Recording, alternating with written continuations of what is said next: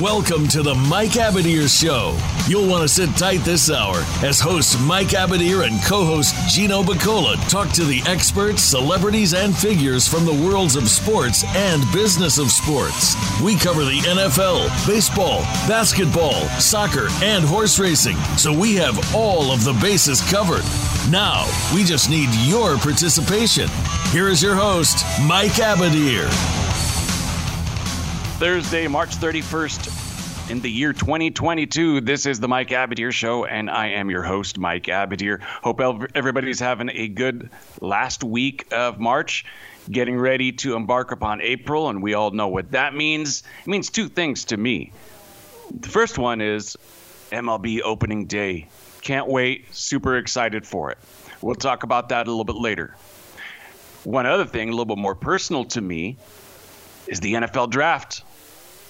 And in this year, more than any other year that I can remember, there's so much player movement, quarterbacks changing uniforms, big, big name wide receivers getting traded. Uh, I mean, I've not seen anything like this really in uh, in all my years of being in the NFL. So much excitement, and a big part of that excitement is generated from the NFL draft it's where uncertainty meets opportunity.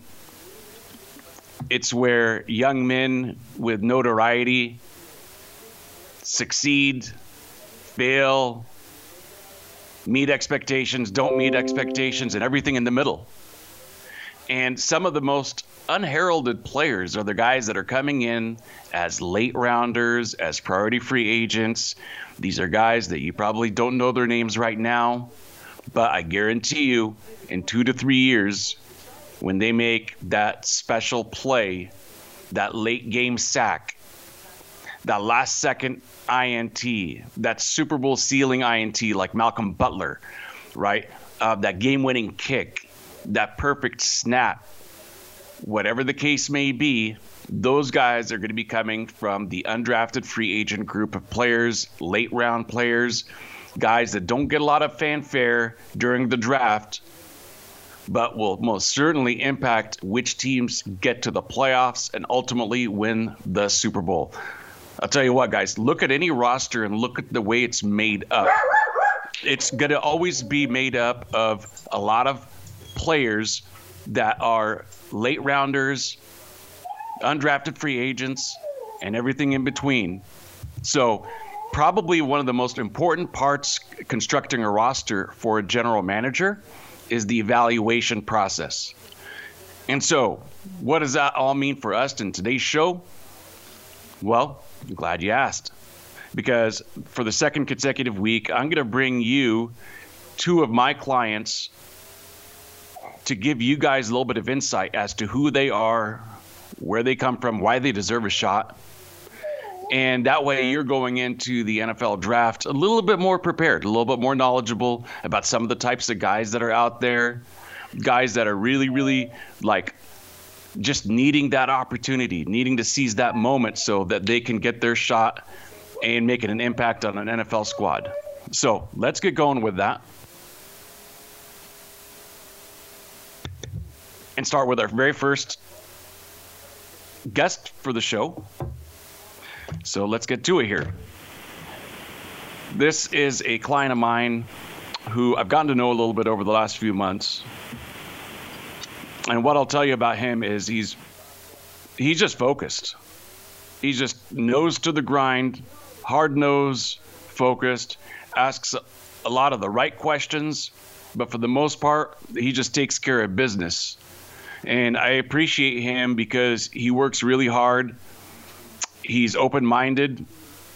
He's willing to compromise. He's just doing whatever it takes to be a team player. And it's really evident by his character. He's a guy that definitely belongs in the NFL roster. He just needs that opportunity. So we're going to start off with him. I'm talking about Dast Sturkie from Shaw U. Dast, what is going on, my friend? How are you? Hey, how y'all doing? How you doing? Good, man. How about yourself? Everything's good. Everything real good. Good, good, good. Glad to hear that. So let's let's do this. For those who don't know, tell us a little bit about Shaw. Where is Shaw? How did you decide on playing there, etc.? Uh, Shaw University is a, a, school in Raleigh, North Carolina, uh, HBCU. Um, when I left JUCO, I left junior college. Uh, I had an injury in junior college, and I was out of school for a year and a half.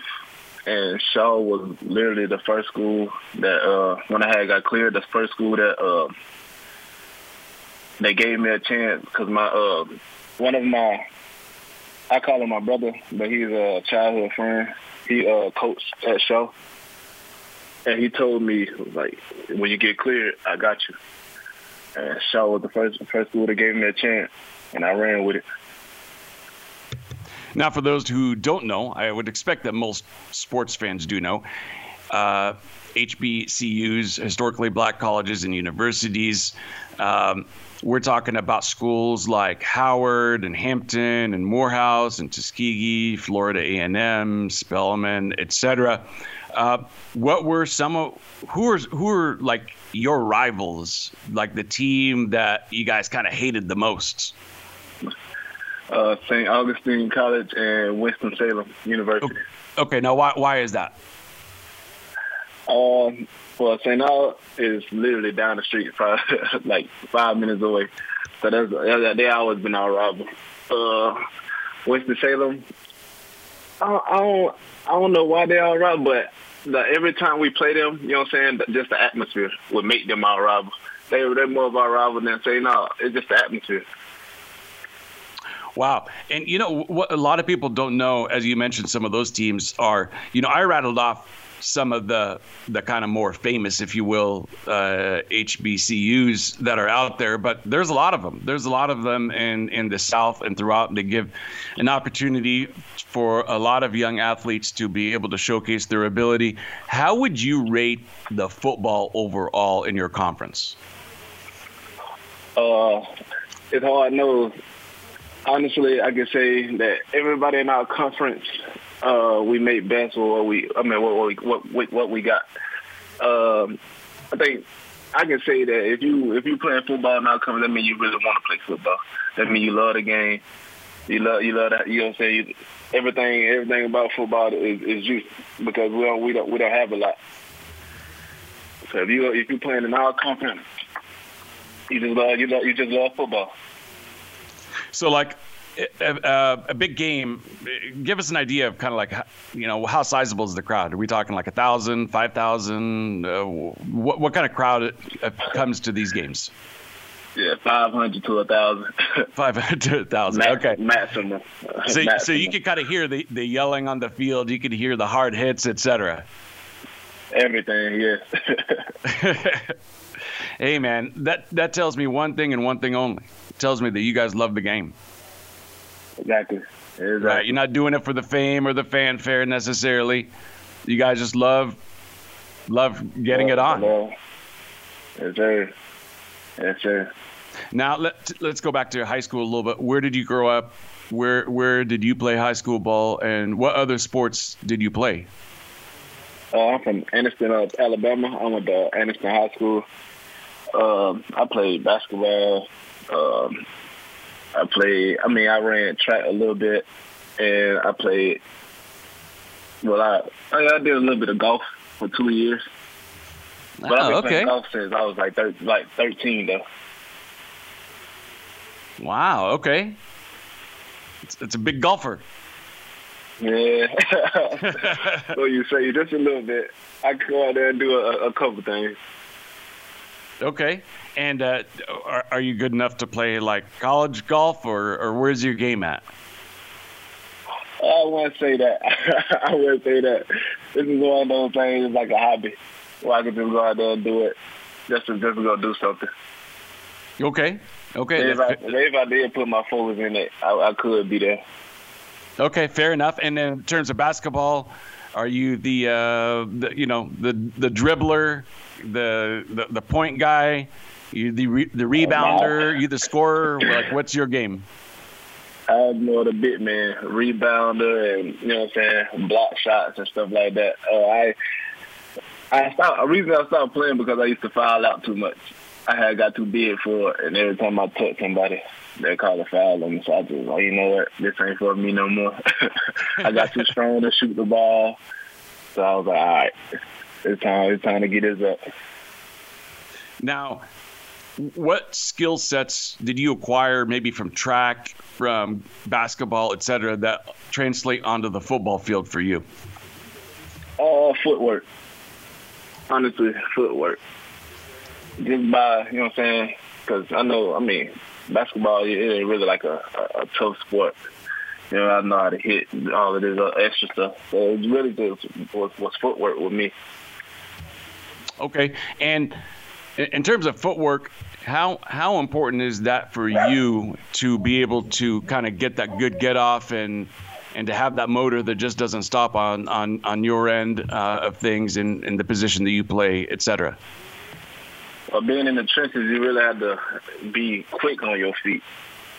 Sometimes, like get off and getting rid of getting rid of the offensive lineman and uh, tracing the ball, this and that. You really have to be quick on your feet. So being able to shuffle down the line or chase the ball or anything, you don't want to, you know what I'm saying, be tripping on your feet, stuff like that. Yeah, absolutely. And uh, kind of on that note, would do you how do you visualize the game like the night before? You know, are you a big film guy? Have you kind of already scouted who you're going to be going up against and your opponents and what his strengths are, his weaknesses? And, and come up with an attack plan like you and your coaches, or like how do you go about it? Well, we do that.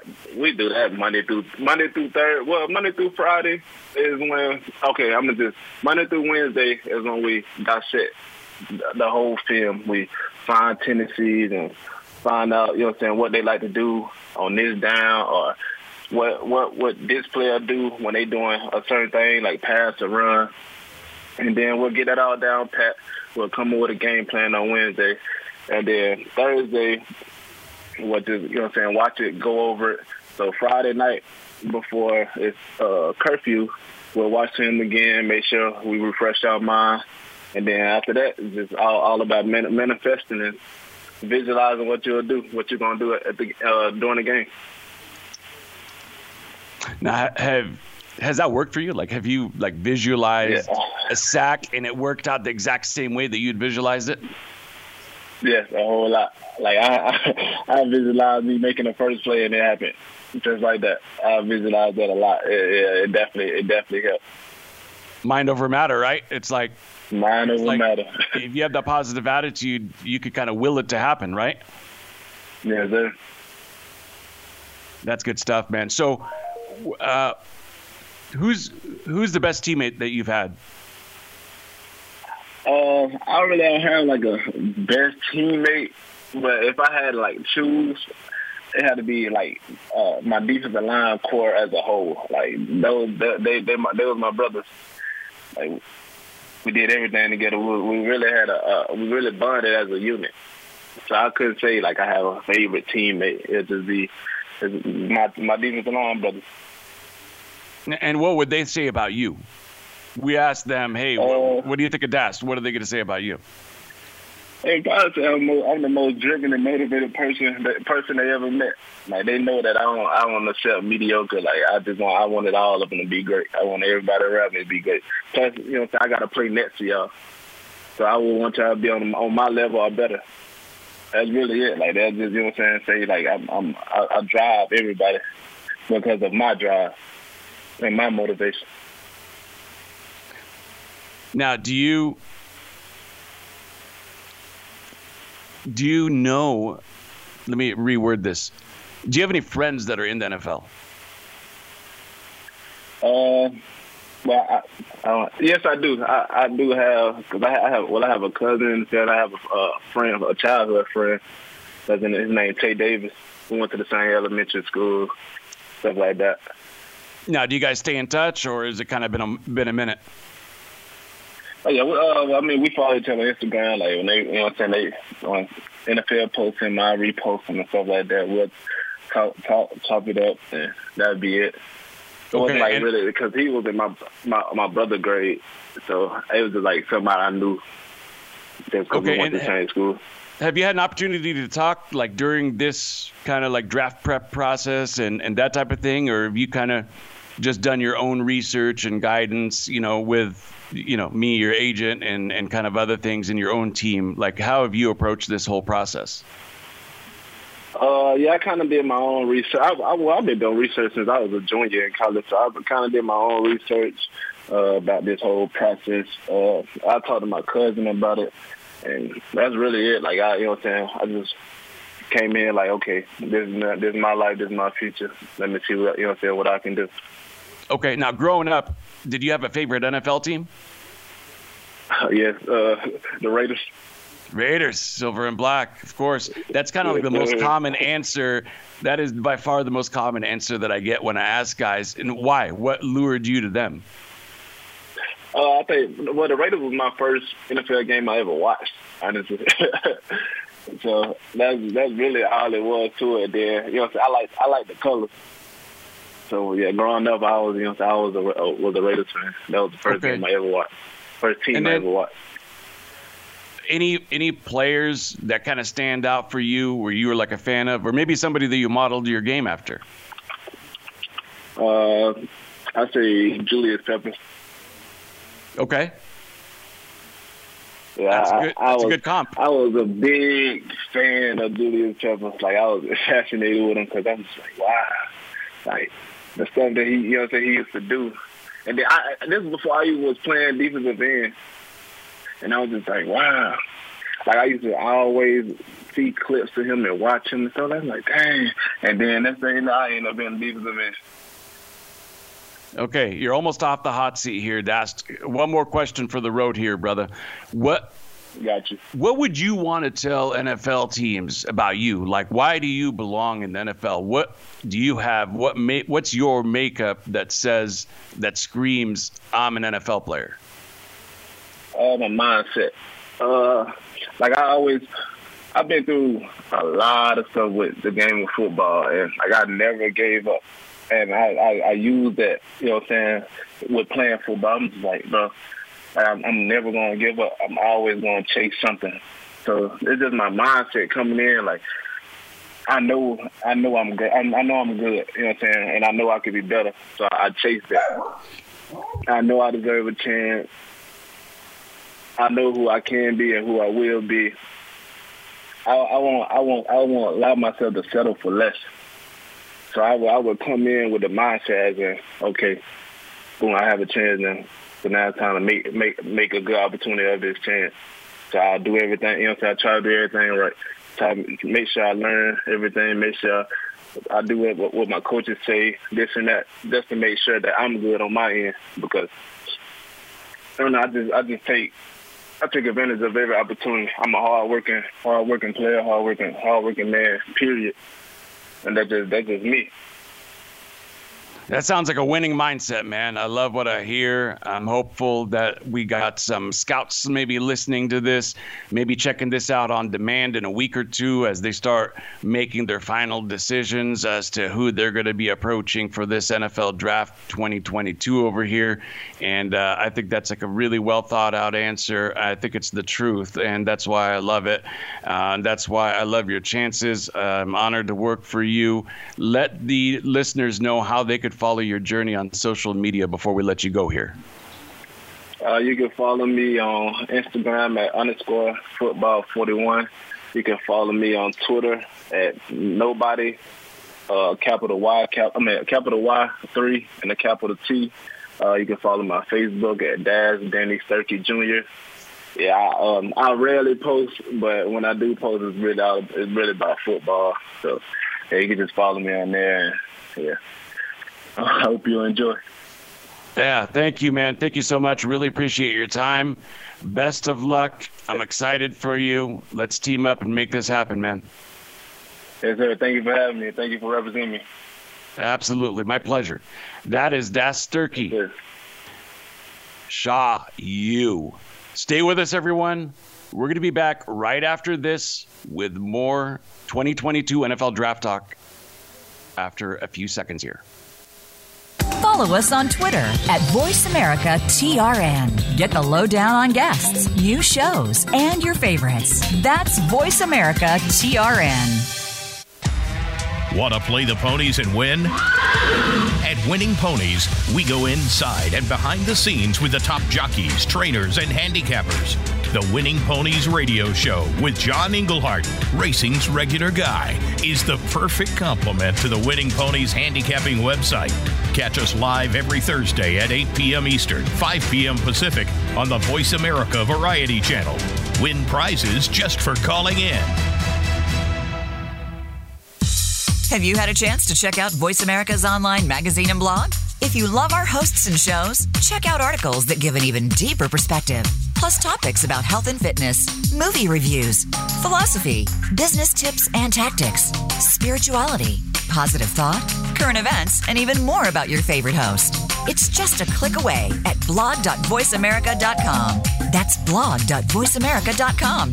The Voice America Press Blog. All access, all the time. Stimulating talk gets those synapses in the brain firing really fast. all the time. The number one internet talk station where your opinion counts. VoiceAmerica.com.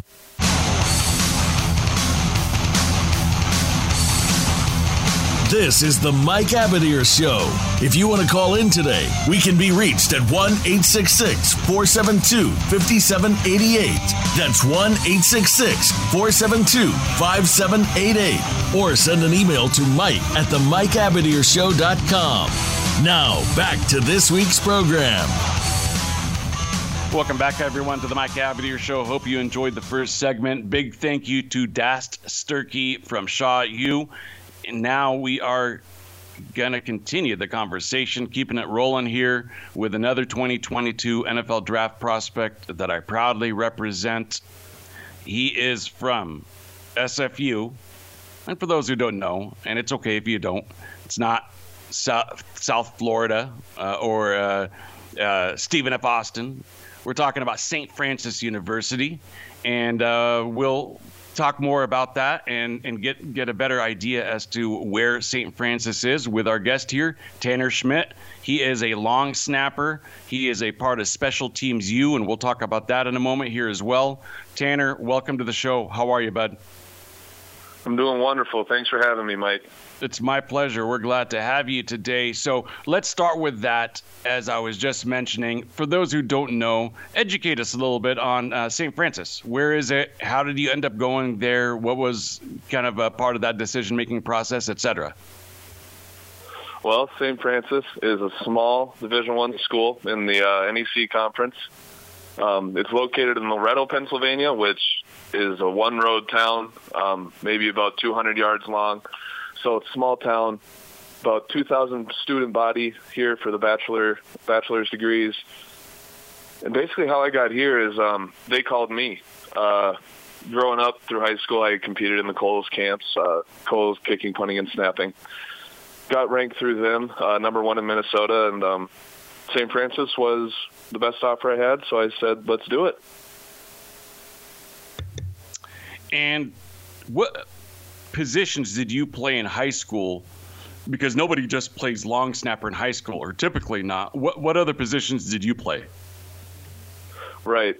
So in high school, again, coming from a small town, we uh, I graduated with 73 kids, but um, throughout high school, I played fullback, uh, O line, D line, all special teams. Um, you know, I also played uh, blocking back, so I have a couple receiving touchdowns. but um, I, rare, I rarely came off the field in high school, and then um, Yeah, I was- Yeah, I was going to say, were you also the play caller? Yeah, I was just going to say, are you were you the play caller and offensive coordinator too? yeah, no, I didn't get those privileges. Coach didn't give me those. You did just about everything else. yeah, pretty much. I was I was just that that person that if they needed somebody there, I went there for them. Yes, Kind ma'am. of like a utility guy, like a utility guy in baseball. What other sports did you play? Speaking of baseball, Uh, well, I did not play baseball. Sadly, I wish I did, but uh, parents never signed me up for that, so I never gained interest uh, at a young age. Now I love watching baseball, but um, I, I did track. I was a thrower, um, threw shot put and discus, and then I also played basketball up until my junior year of high school. Okay. And I always ask this question What skill sets did you gain from other sports that have translated well into what you do today? I would say I gained a lot from track and throwing. Um, with snapping, it's a lot like pitching and um, and like the golf swing and throwing. Um, everything starts with the hips, starts from the lower body, and then you learn how to transfer that that power that you generate from your lower body and hips all the way through to your hands, and um, just that body awareness and understanding, you know, the the physiology behind the movements of such uh, movements that are so repetitive, um, and just finding how to fine tune and tweak those things. And I think um, track really really helped me with that. You know, that actually leads to a question that I was asked to ask of you. Okay. So you'd mentioned uh, that it's a lot like pitching. And the visualization that I have is there's a catcher, there's a target, your job is to hit the target. Okay. So, with that being kind of the visual that we have, in baseball, catchers change the location quite a bit. Maybe they're looking for low and in, high and away, nice and tight, whatever the case may be. Do punters ever change their location, or are you always hitting that exact same spot throughout the year? Do they make adjustments and then you have to make adjustments as well? Or is it pretty much, hey, this is the way the guy likes it, he never deviates, so all I need to do is perfect my accuracy and get it there eh, on a line? Yeah, so I, it's not, I guess, exactly like pitching in that sense. Um, for the main part, you just it's all about consistency um, to the point of with that operation, the punter can catch the ball and then kick it without even knowing he just did what he did. Um, so yeah, it's basically whatever the punter's preferences is. I mean, I know my first two years in college, my punter liked it up higher at his chest, and now the punter that I just worked with, he likes it more around his hip. Um, it's basically just whatever my guy wants me to do, and then throughout that preseason and summer camp, we we work on that, and I perfect my accuracy for him. So so my name goes unknown, and so he can get his job done, and we can flip field position. Yeah, absolutely. I always say the best long snapper is the guy that you don't know his name. Uh, how long does it take you to get synced up with a long snapper to get on the same page? How, how much, like, you're going to have an opportunity, God willing, to be thrown onto a team where you don't know anybody, you haven't worked with a punter before, you haven't worked with the holder before, etc. How long do you need to get synced up with those guys? Well, through my preparation and um, ever since I've been working with Kyle out of Special Teams U, um, just give me that day, you know, um, right on the spot. If that punter wants me to put it on his right hip, let me know and I'm gonna do it. Um, what's on the left hip, let me know. I'll do it for him. Um, yeah, I'm getting to that point where whatever they ask of me, I'm going to be that yes man, and I'm going to provide what they want. You know. Yeah, man, that's uh that's a tough gig there, man. And in, in, in my mind, I'm like, wow, one day, it's all you need. Whether it's a lefty or a right, are there many left hand, uh, left-footed punters around? Not, I've never um never played with one. Uh, would that so be I tricky for you, or would that be no no no sweat, no big deal? No, no sweat. I try not to uh, overcomplicate things in my head. You know, ultimately, I'm throwing the ball through my legs upside down, and let's not overcomplicate it when it comes down to it. now, how different is the angle when you're uh, snapping to a holder? Not really that different. Kind of just keeping that same traje- trajectory with the ball. Um, with with the holder on field goals, it's more about um, uh, perfect laces. So how many times my ball rotates, where, depending on what team I get blessed with uh, to work with and perform in front of. If they want their holder at seven and a half yards or eight yards, you know, I, I can make those adjustments, and it's all about perfect laces and uh, consistency with that. Now, are you delivering at the exact same speed, whether it's a punt or whether it's a uh, field goal, or does it change a little bit? You take something off of it? No, um, I don't really take too much off of it when it comes to, to field goal snaps. Um, just placement, uh, rotation of the ball. I'm going to keep I'm going to keep my speed um, consistent with those, um, just so that alleviates one factor into the operation, so we can have the smoothest uh, operation in the in the league. Um, when it comes to punt, um, ultimately it is. It, I guess you are thinking about getting it back there faster, but as far as the the flight of the ball, it doesn't change too much makes a lot of sense there. So we both had mentioned Special Teams U a little bit, and uh, this is kind of a, a, different type of fraternity than anybody else on the football field, really. Um, it, it's a it's a tight, exclusive group with a, a coaching philosophy led by Coach Kyle. Uh, tell us a little bit about them and what was more appealing about them than maybe some of the other outfits that are out there. Well, it's funny. Um, special teams U and Coach Kyle reached out to me my senior year of, of high school, um, wanting to get to work with me. And throughout the years, I never just, I never found the time to do that. Something always popped up as it does in life. Um, and you know, as this year is coming to a close, um, I'm seeing, I'm seeing uh, his his philosophy and, and him explaining the physiology behind the snap, and I'm like, you know what? I want to I want to I want to work with this guy. I want to get to know. I want to pick his brain. I want him to challenge me.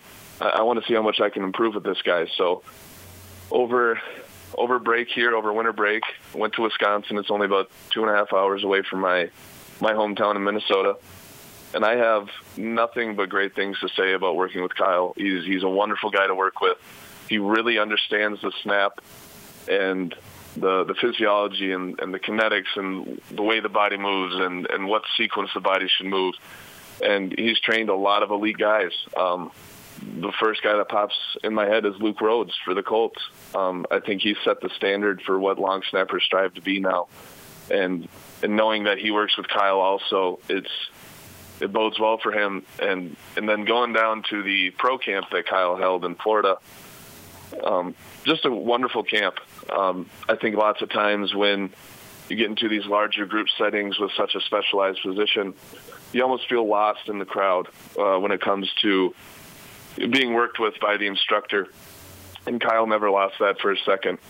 Um, it was always personalized. Uh, him and his team, they made sure to come around and make personalized adjustments to you. It wasn't just a mass um, generic statement. So nothing but great things to say about Kyle and, and what he's got going on at Special Teams U. And I look forward to working with him much more in the future. Good stuff there. We're talking with Tanner Schmidt, SFU, St. Francis. And I was watching your pro day, which is uh, on YouTube. And yep. one of the things that I noticed was uh, how for the first you know, what is it? Maybe three steps back, and then you're kind of doing a, a uh, kind of like a mock block. Okay. And so it kind of got me thinking during the course of the first three downs, when we're not talking about punts or field goals, the center is the one that kind of is the captain on the offensive line and uh, is is kind of responsible, make sure the assignments are all covered, etc. Is that similar for the long snapper when you're snapping on fourth down? Are what responsibilities do you have outside of getting the ball to where it needs to be? Well, in college, um, my main objective was get the ball back there and then run down and, and cover. Um, obviously, that that changes um, when you get once you get into the league at that next level. They run the pro style punt, and and now after going to the pro camp with Kyle at Special Teams U, they they talked a lot about blocking and what my response. So basically, I, I'll be counting the the guys inside the box, the defensive guys inside the box. And, and how and many typically are there? Just, sorry, how many typically are there inside the box? It's going to depend on what kind of scheme the the the punt return unit is going to want to run against us. Um, but generally, it's going to be about eight man in the box. Okay. Um, counting from out to in, and depending on which side we're blocking, I'm going to get that four man. Um, so I'll be communicating with the personal protector behind me and, and telling him what I'm seeing up at the front line. If I'm going to see if we see any shifts or anything, or if if we see the the four stack behind the three, and then they're going to run a cross cross stunt, and and so it's a lot more complex. But I'm I'm drawing the plays up every night, constantly running through different scenarios when I'm snapping and training, and and Coach Kyle has helped me out a lot with that too. So now I'm getting to the point where I'm feeling comfortable with it, and uh, yeah, I'm ready to go. I was going to ask you who your favorite player in the NFL was. You'd mentioned Luke Rhodes, but do you have favorite players maybe of other positions as well? Oh, absolutely. Uh, favorite player growing up would be Adrian Peterson, man. I mean, being a Minnesota boy, watching the Vikings play, I mean, he just he was a different breed. He was nonstop all day, running through people, and I, I loved watching that. That really motivated me to play football. Well, Vikings are lucky now to have another bruising back too. Oh, absolutely. Dalvin Cook is fantastic, and man, they're, they're a fun team to watch because uh, you know Cousins. You know he gets the ball there. He's kind of underrated, but you know between uh, Thielen and Jefferson, man, that there's some skill players there, man. That's for sure. Oh, absolutely. Just got to put it all together. Now, are you a Twins fan also? I am. I am. Uh, so, what do you think of the uh, off season? Uh, I was going to ask you, what do you think of like the Carlos Correa signing and stuff? That was the big splash, obviously. I couldn't. I couldn't tell you. I'm gonna be honest with you. I haven't followed them much lately. I've been, I've been in my zone getting ready. there you go. I, I, am not at all disappointed to hear, to hear that whatsoever, man. So good for you on that. Uh, I guess in closing here, what would if, if there are scouts that go back and, and listen to this during their due diligence phase. What would you want them to know about you as to why you belong in the National Football League? I would say uh, my mentality.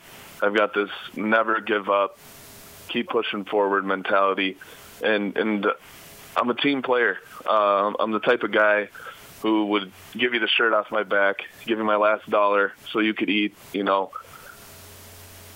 I just I know my role and, and I want to I want to be the best at that. I want to um, provide uh, confidence and relieve stress.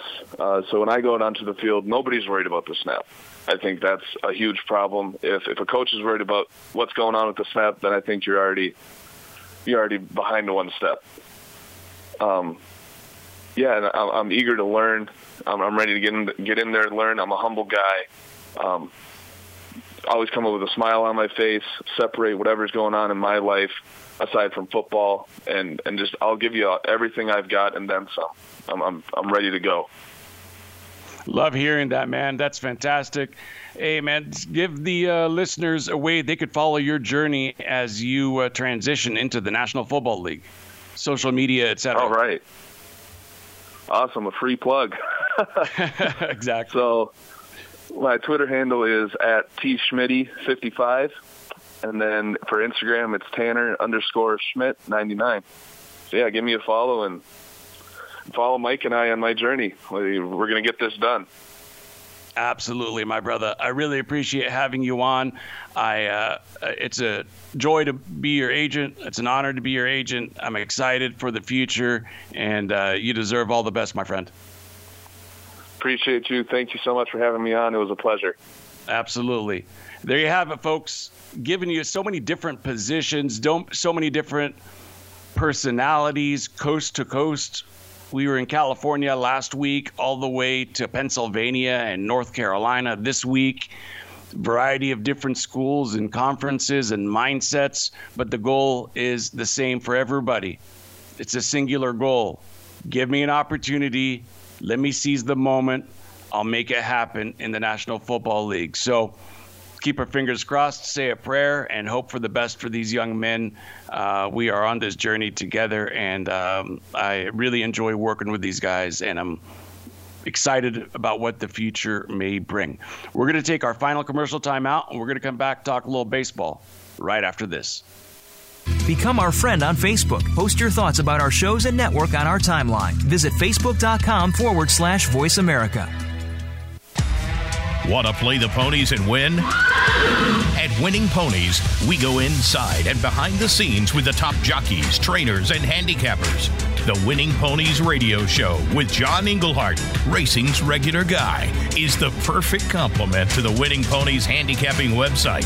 Catch us live every Thursday at 8 p.m. Eastern, 5 p.m. Pacific on the Voice America Variety Channel. Win prizes just for calling in. Sports continues to grow and evolve to ever increasing prominence in today's society. On All Around Sports, host John Inglesby will connect with the leading newsmakers from the sports world, including players, owners, and fellow sports journalists, discussing the top news and events that are relevant to sports today. John will also report from and offer his experience of the world's top sports events. Tune into All Around Sports with John Inglesby, Mondays at noon Eastern Time, 9 a.m. Pacific, on the Voice America Variety Channel. Find out what's happening on the Voice America Talk Radio Network by keeping up with us on Twitter. You can find us at Voice America TRN. Streaming live, the leader in Internet Talk Radio, voiceamerica.com.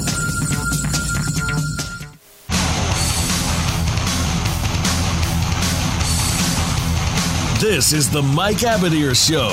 If you want to call in today, we can be reached at 1 866 472 5788. That's 1 866 472 5788. Or send an email to Mike at the MikeAbadirshow.com. Now, back to this week's program. Big thank you to our guests, Tanner Schmidt and Dast Sturkie from the first segment. We're going to talk a little baseball now you know baseball season is starting to heat up when they haven't even pitched a single pitch. And I'm going to get started with some Yankees bashing. Okay?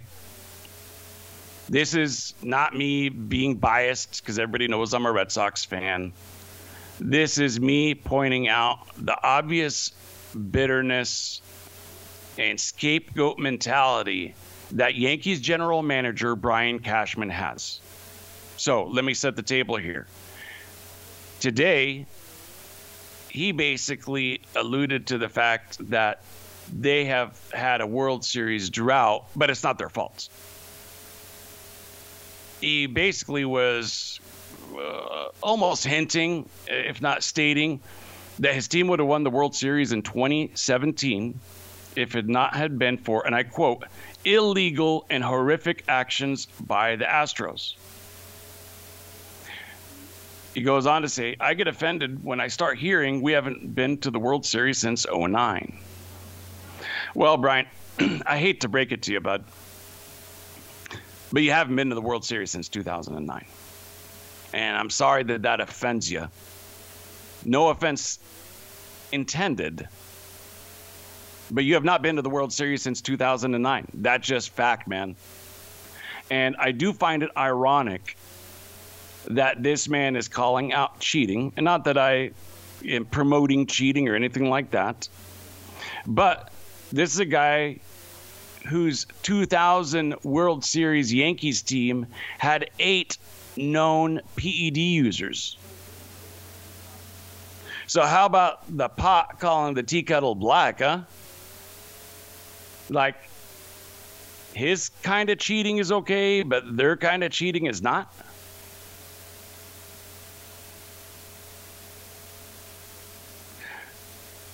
Truth of the matter actually is that Bob Watson was the general manager that put together those late Yankees teams in the uh, late 90s. So you know, technically Brian Cashman has just won world one World Series, and he's been there for a while now. Now, for most teams, I think having one World Series victory in the last 20 years is okay. You know, just ask uh, Marlins fans or you know, how about teams that haven't won? How about like, you know, the Brewers and the Rangers and and so many other teams that haven't even, you know, had sniffed an opportunity. Well, the Rangers did get to one World Series, but you guys know what I mean. There's there's been so many teams that haven't gotten there. So maybe for them, you know, getting to a World Series or winning one, you know, in the 2000s is is respectable. But that's definitely not the case for the New York Yankees the Bronx Bombers. This is the team with the legendary Murderers Row. Babe Ruth and Joe DiMaggio and Mickey Mantle and Mr. October, Reggie Jackson and Derek Jeter. Not winning a World Series in over a decade and winning just one over two decades doesn't work when you consistently have the highest payroll in Major League Baseball. It doesn't work when you have the Steinbrenner family, who kind of remind me of like the East Coast version of the Buss family, the Lakers family. Uh, not in terms of who they are as people, but just in that they demand excellence, they demand winning, they can't tolerate rebuilds. They can't tolerate, you know, prolonged inactivity in the playoffs. They don't want to just get to the playoffs as an eighth seed. You know, they want to always hoist that NBA title trophy. You know, the the Yankees are the same way. You know, George Steinbrenner, who was a owner of a huge waste management company bought the Yankees for peanuts in the 70s. I don't remember the exact number, but I want to say like 20, 30 million dollars. And turned out to be one of the greatest investments in sports history. And now his family, his sons, his offspring is, uh, you know, handling things from an ownership perspective. and they really haven't been able to get it done. They've spent a lot of money. But it doesn't take a baseball scout to know that the way they've constructed their roster over the last few years just doesn't produce winning. It's not a winning formula. It's almost kind of like unbendable in the way that Al Davis was for a while there, where he had his formula and it didn't matter what era or what decade you were in, we're going to use that exact same formula to win. And unfortunately, it doesn't work like that because the game's always changing. The game's always evolving. The sport's always evolving.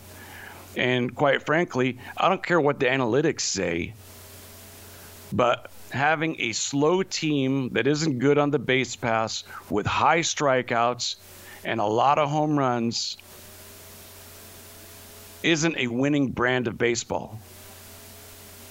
Simply put, you live and die by the homer. Once you get to the playoffs, you're going to die by that.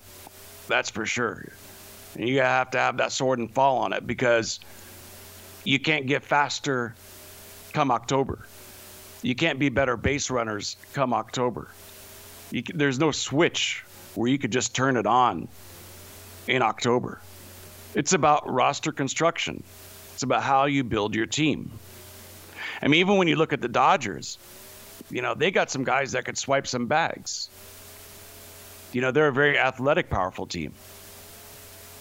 Obviously, Mookie Betts kind of sets the tempo, but even guys like Taylor, etc., you know, they could they could swipe a bag for you when needed.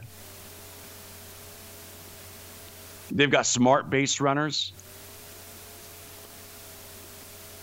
You know, Judge and, and Stanton are just so big.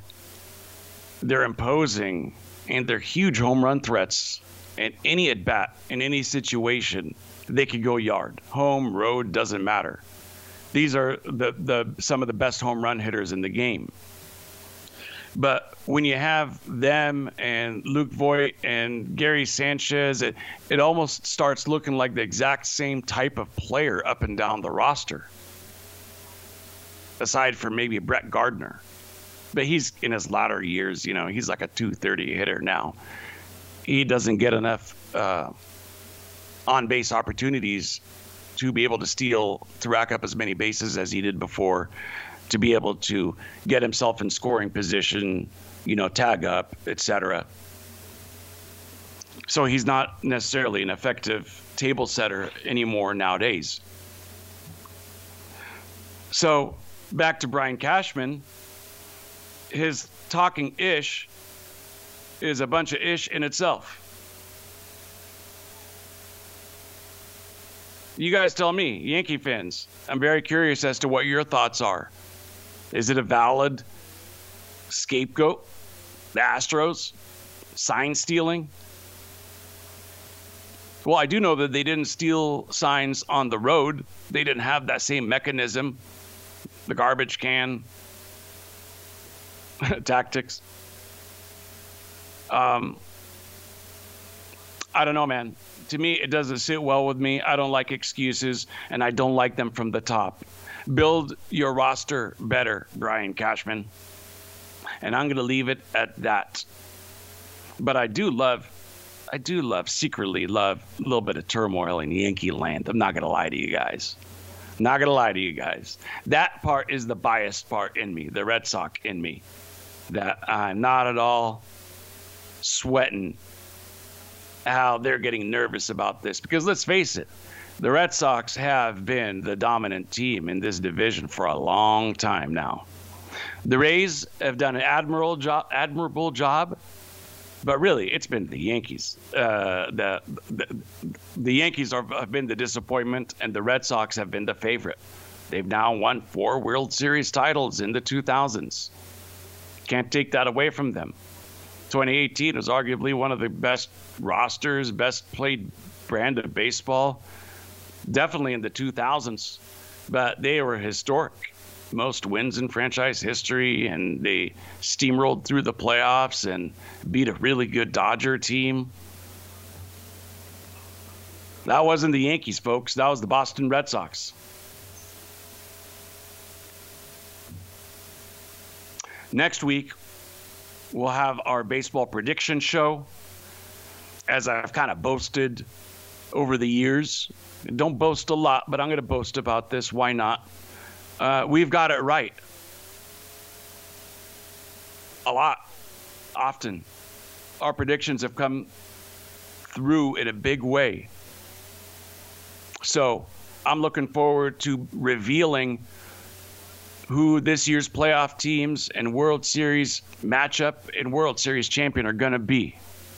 I'm not telling anybody to place real dollars and cents on it, but if you do, you might be happy if history is any sort of precedent, is any kind of indicator, is any pr- predictive model for future outcomes. So that'll be next week. Um, there's a lot of news and notes. I don't have time to be able to uh, to get into all of them. I'm happy to see that the Chicago White Sox Tim Anderson suspension has been reduced. Uh, we have some pitchers that have been named, such as Hunter Greene for the Cincinnati Reds. Now, this guy consistently hits 104 on the radar. He's going to be the Reds' number two pitcher. Um, he's going to get his first start in the majors uh, in the second game. Very excited to see that. He has been their prized draft prospect for a couple of years now. He had Tommy John surgery a couple of years ago. Looks to be that he has rebounded extremely well. And he's going to now have his opportunity in the big show. So I'm excited about that. Uh, let's see here. Bieber's to start the third straight opener for the Guardians, team formerly known as the Cleveland Indians.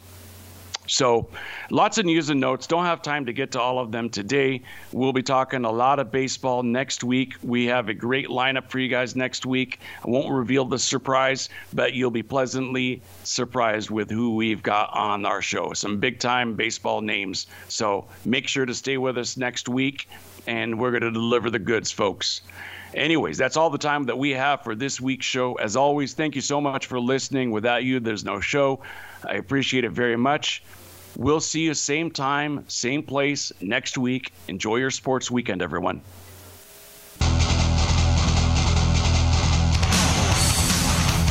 Thanks for joining us this week for the Mike Abadir Show. Please tune in again next Thursday at 7 p.m. Eastern Time and 4 p.m. Pacific Time for another show with Mike and his co host, Gino Bacola, on the Voice America Variety Channel. Have a great week.